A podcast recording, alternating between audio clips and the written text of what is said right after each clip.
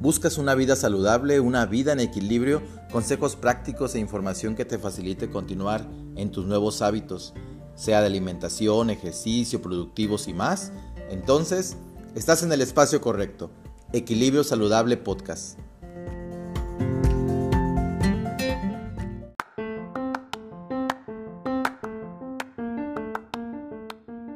Bienvenidos a nuestro sexto episodio. Soy Germán Medrano y los acompaño como anfitrión en Equilibrio Saludable Podcast. El escritor Mark Twain, padre de la literatura americana, dijo, la única manera de conservar la salud es comer lo que no quieres, beber lo que no te gusta y hacer lo que preferirías no hacer.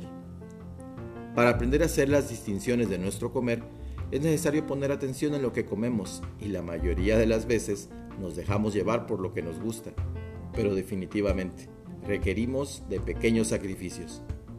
En nuestra historia evolutiva hemos tenido cambios y eventos que han hecho que nuestra forma de comer vaya teniendo el estilo que ahora conocemos. Las calorías siempre han estado en esta historia. Y es que hablar de calorías es referirnos a la cantidad de energía que los alimentos nos proporcionan después de consumirlos. Es un proceso sorprendente que nos puede llevar a pensar que es un acto de magia. Hoy toca al nutriólogo Ángel Cortés platicarnos de qué manera podemos entender la expresión magia calórica. Comenzamos.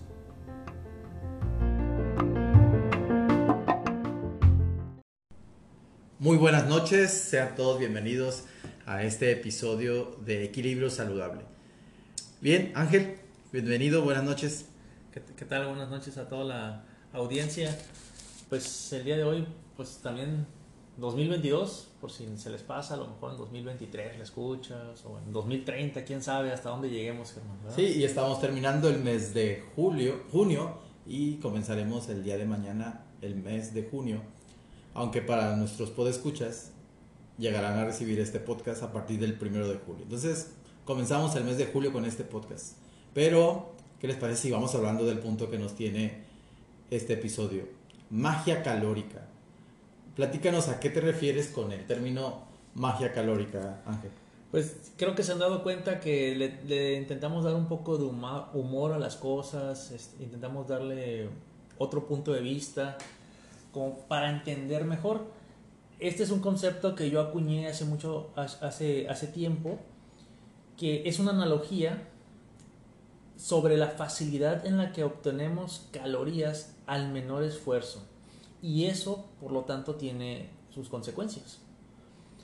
Como hemos visto, ahorita hay un repunte muy agresivo con el, tema de la obesidad. La obesidad ha crecido muchísimo en los últimos años. Es muy curioso que de, en el, a inicios del, siglo XX, pues en 1900, éramos un mundo, un planeta que teníamos problemas de desnutrición. Pues, de hecho, las causas de muerte eran por desnutrición. Y como en 100 años o menos pasamos de ser un mundo donde una de las mortandades, Motivos de mortandad. Mortandad, gracias. Este, nos era la desnutrición, ahora es la obesidad. Mm. Y realmente nunca pasamos por el punto medio.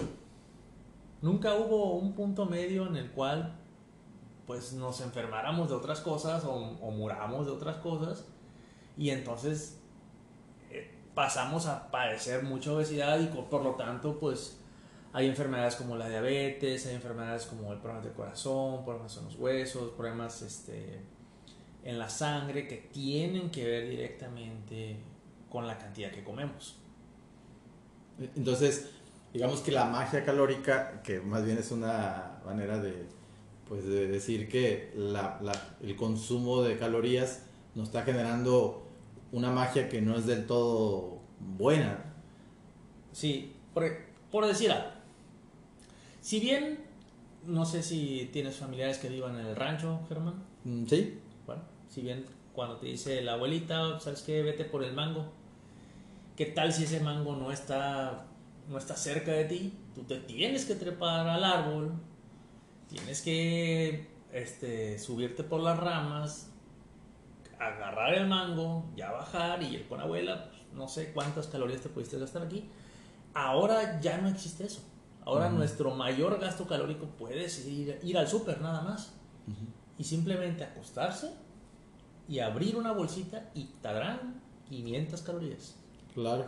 Y hablando no precisamente de mango, ¿no? Pero hablando de cualquier cosa que se te ocurra, porque ya básicamente somos un mundo tan globalizado que podemos obtener frutas, verduras y productos de literalmente de 10.000, 15.000, de 20.000 kilómetros a tu distancia o del otro lado del mundo y podemos obtenerlos aquí en Cabo San Lucas.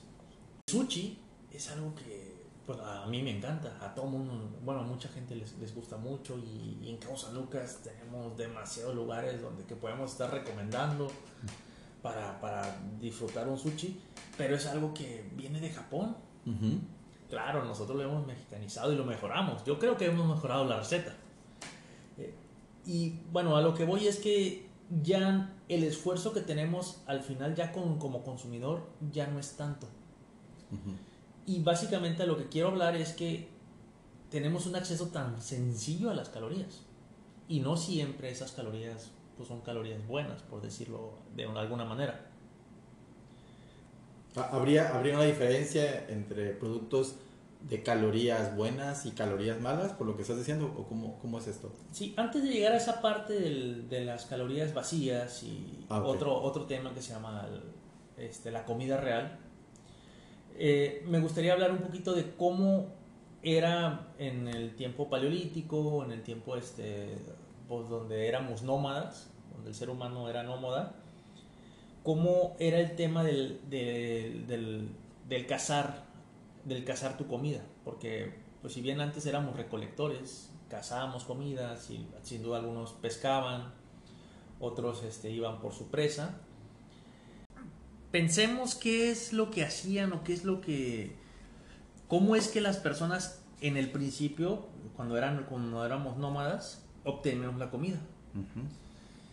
Pues probablemente salían a caminar, veían, seguían rastros de animales, este, localizaban al animal y probablemente eso llevaba días, incluso. Es probable que que practicaban el ayuno no por gusto, sino por necesidad. Y ya después de días de cazarlo, a lo mejor lo perseguían. Probablemente pues ese animal, esa gacela, ese venadito era mucho más rápido que nosotros. Entonces se cree, hay unas teorías que dicen que el humano, aparte de ir generando poco a poco su herramienta, que se cree que la herramienta, bueno, la herramienta que usaban pues antes eran piedras, las flechas. Bueno, ya flechas supongo que fue un poco después. Sí, no tengo bien claras las, las, fechas. De hecho, al final de cuentas son aproximaciones. Pero se cree que la, una de las maneras más fácil de cazar animales era por cansancio. ¿Y cómo crees que es eso, Germán? Pues me, me, parece como muy lógico pensar que después de estar persiguiendo a la presa, había un momento en el que la presa se cansaba. Pues sí, eso, eso es básicamente. Pues un venado, honestamente, no sé como a cuántos kilómetros por hora puede llegar a correr, no sé, unos 40, 50 kilómetros por hora.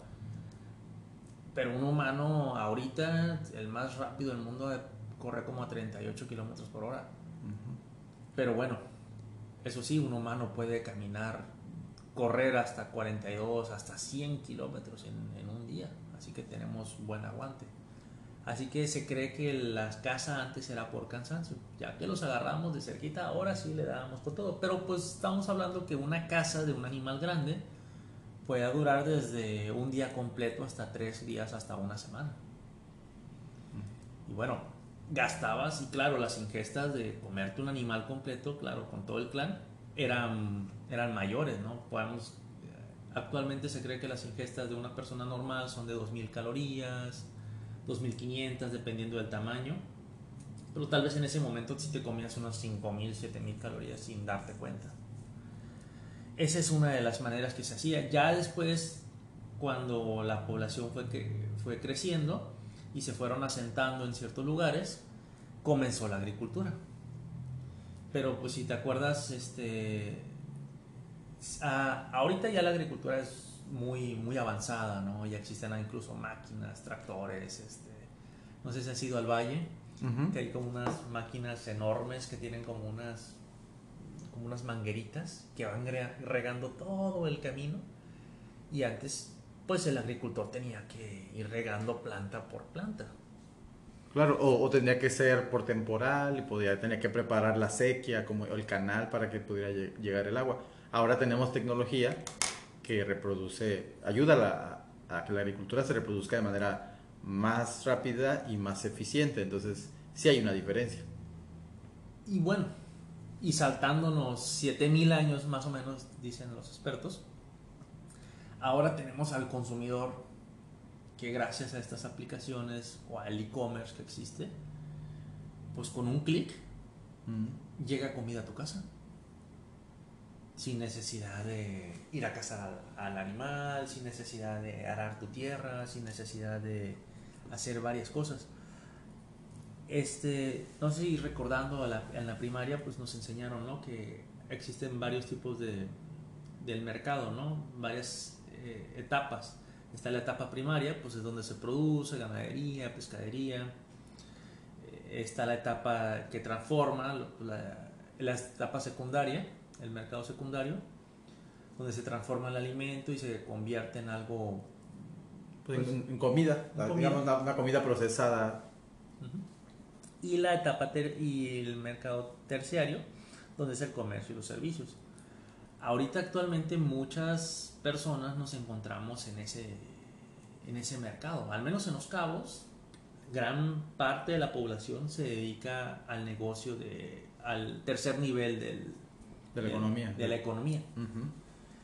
Y ya no, ya, ya no tenemos necesidad de, de arar nuestra tierra, necesidad de ir a pescar. Y por lo tanto, pues tenemos acceso a esta magia calórica, que definitivamente es algo que nos ha ayudado a sobrevivir como especie. Pero pues también tiene su, contraparte. En algún momento platicaba con los pacientes acerca de la... Eh, siempre les digo, ¿y qué te parece si... Que, cuando quieren lograr su objetivo les digo, ¿y qué te parece si quieres, este, si vas a hacer ejercicio?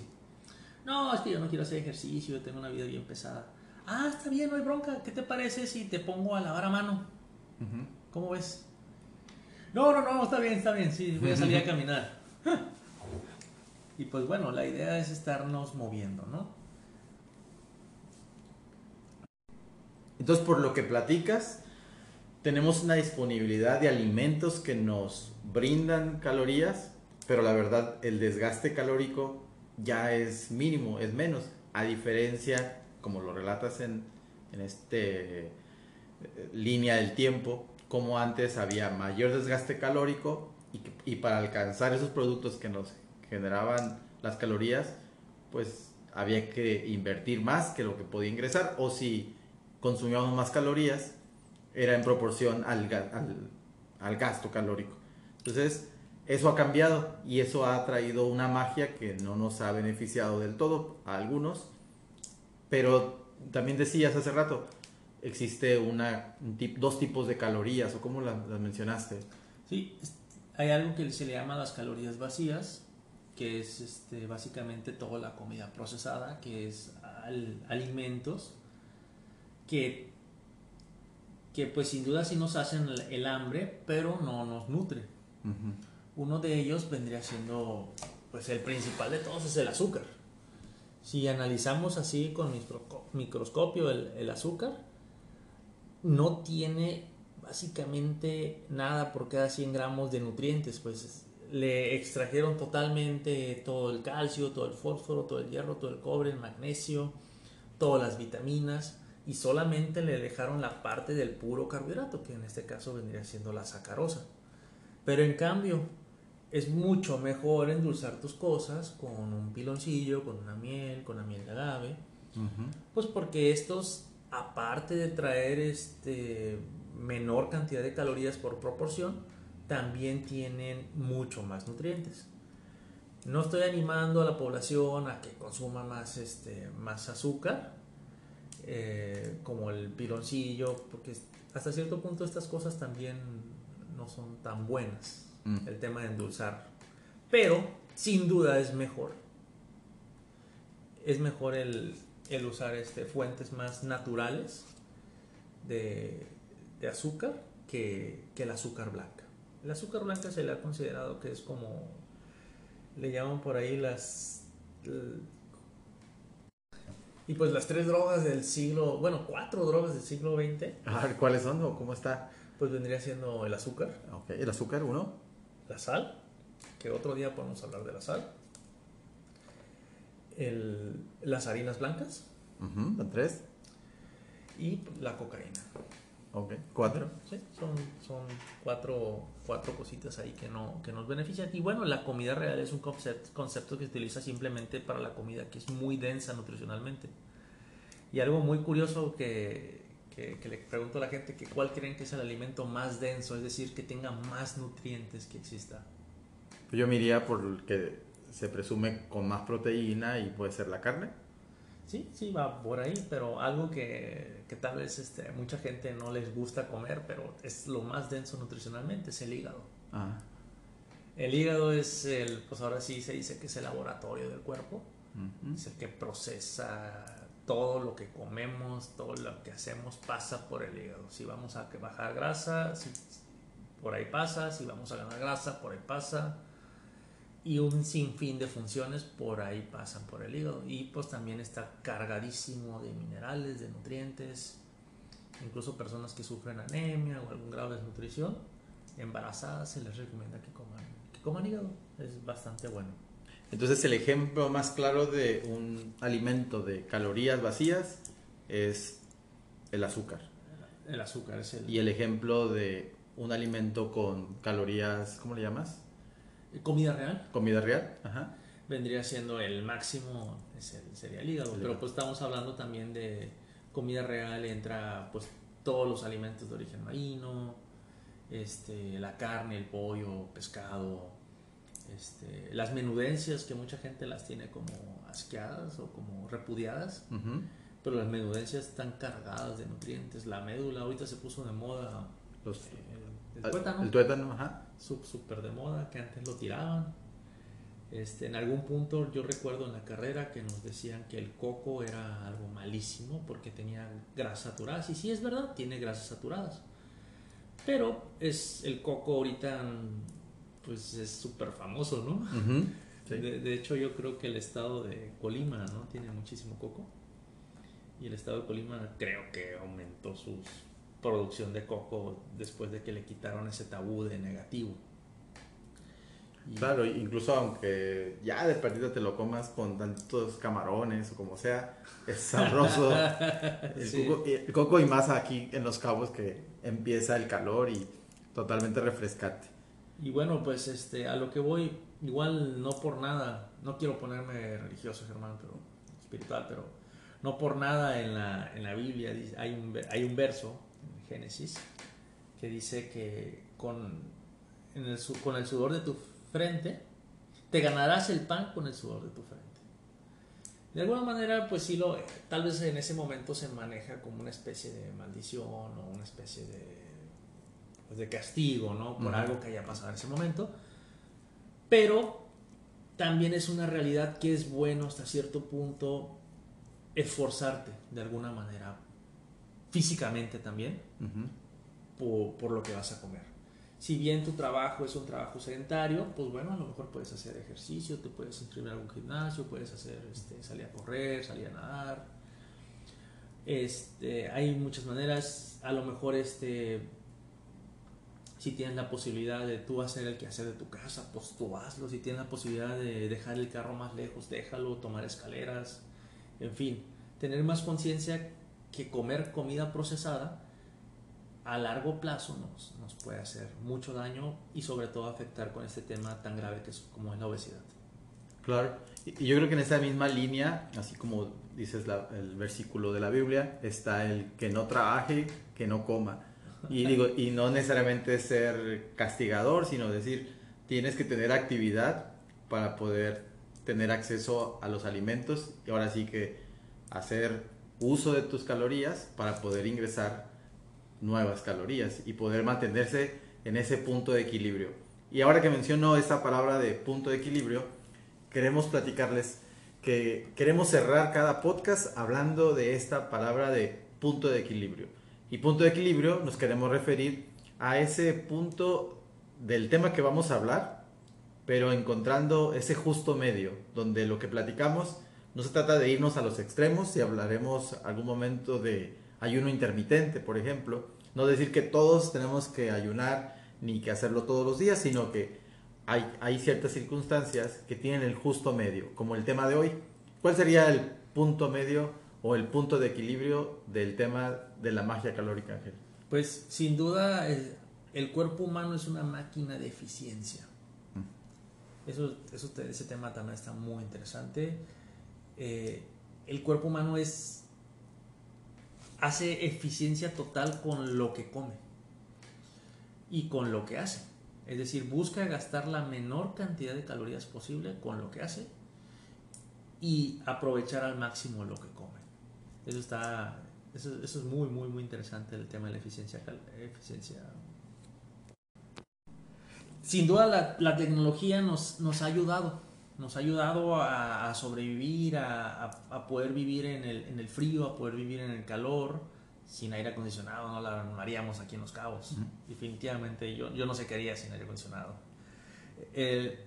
pero el punto medio de, el punto equilibrio de esto es que, ok, tenemos tecnología disponible, no podemos vivir sin agricultura, no podemos vivir sin, sin algunos procesos que, que tenemos ahorita como sociedad, pero el tiempo extra que nos brinda la tecnología, usémosla para estar activos, usémosla para hacer algún ejercicio, usémosla para movernos, disfrutemos de la naturaleza, disfrutemos de, de un paseo por el parque, aunque sea un paseo este, yendo a la tienda o movamos. Eso es todo. eso es lo que yo creo que, que podemos hacer y tener conciencia de que pues en una en un paquetito de galletas príncipe haciéndole promoción podemos comernos casi hasta 600 calorías de un fracaso. Y hablamos que son calorías vacías que no nos generan nutrientes como, como los que se requieren. Así es. Pero fíjate qué importante va a ser que para poder mantenernos en ese punto de equilibrio y sobre todo orientados al objetivo que queremos lograr es encontrar la actividad que queremos hacer y mantenernos en ella. Y por eso se requiere que establezcamos una rutina. Y ese es el tema de nuestro próximo episodio. La rutina, el pan de cada día. Suena como repetitivo, pero la verdad es que es necesario hacer uso de ese recurso. Pero haremos con más detalle en nuestro próximo episodio. Y mientras tanto les recordamos que si buscas estar en equilibrio, que sea en Equilibrio Saludable Podcast.